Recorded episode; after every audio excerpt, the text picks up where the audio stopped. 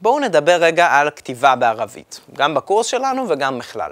סביר להניח שיצא לכם כבר להיתקל בכתב הערבי. אז אתם יודעים שהוא מאוד יפה, עם אותיות שמתחברות אחת לשנייה, והן גם נראות לגמרי אחרת מאותיות בעברית או באנגלית.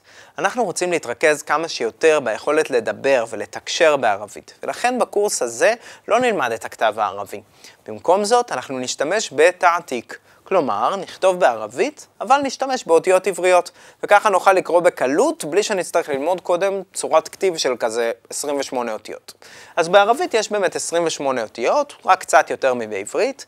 בערבית ספרותית ובערבית מדוברת יש את אותן אותיות, אבל לפעמים בערבית המדוברת הוגים אותן קצת אחרת, או שההגייה קצת משתנה מלהג ללהג.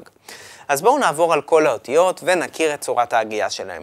אל תדאגו, לאורך הקורס יהיו לכם מלא הזדמנויות לחזור ולתרגל את כל האותיות כל הזמן. האות הראשונה נקראת א', בערבית כותבים אותה ככה, והיא יכולה לשמש או כעיצור, כלומר כאות ששומעים אותה, כמו נגיד במילה אקל, שזה אוכל, או אם, שזה אימא, או אוקטוב, שזה כתוב, אבל היא גם יכולה לשמש כאם קריאה, כלומר אות ארוכה כזאת שמעריכה את התנועה, נגיד באב, דלת, או סמע, שומע. מעולה. האות השנייה נקראת בה. נגיד בינט, שזה ילדה או בת, או באב שהרגע ראינו בתור דלת. האות ז'ים, אנחנו מסמנים אותה בגימל עם ג' כזה, עם אה, צ'ופצ'יק, עם גרש, שמבחינת ההגייה בערבית מדוברת אנחנו נגיד או ז' או ג'. נגיד ז'ומלה, זה משפט. האות הבאה שלנו היא דל, נגיד במילה דפתר, שזה מחברת. עכשיו, אתם רואים את הציור הקטן של השמש?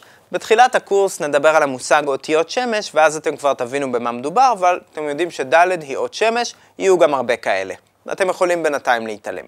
כאן אנחנו מגיעים לאות שלא קיימת בעברית, האות דל, שנכתוב th עם גרש.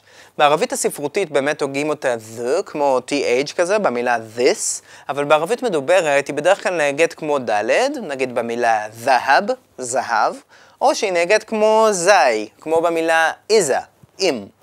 ואות נוספת היא האות ה', שמקבילה לאות ה' בעברית כמובן, ה' בערבית, נגיד הון, כאן.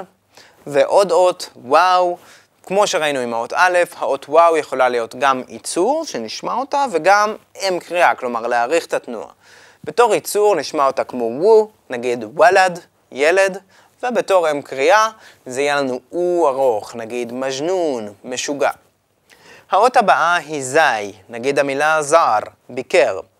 ואות נוספת, ח, ההגייה שלה היא גרונית וחלקה כזאת, ח, נגיד במילה חביבי, אהובי. אחריה תבוא גם האות ח, שאותה אנחנו הוגים כמו ח, כלומר כמו כף כזה, בלי הנקודה, נגיד חובז, לחם.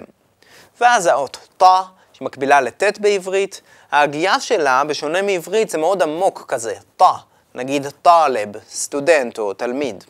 ואות נוספת שאין לנו בעברית, ו. אנחנו כותבים אותה ו, ט' עם צ'ופצ'יק, ובערבית ספרותית היא באמת נשמעת כמו האות זל שראינו, ה-th, אבל יותר עמוק, ו. בערבית מדוברת היא בדרך כלל נהגת או כמו זי, או כמו דוד, אות שנראה תכף. המילה מזבוט למשל, שאומרת נכון או מדויק, נהגת מזבוט. והמילה זוהר, צהריים, נהגת דוהר. מעולה. למדנו כבר 12 אותיות, בואו נלמד ביחידה הבאה את 16 האותיות הנוספות.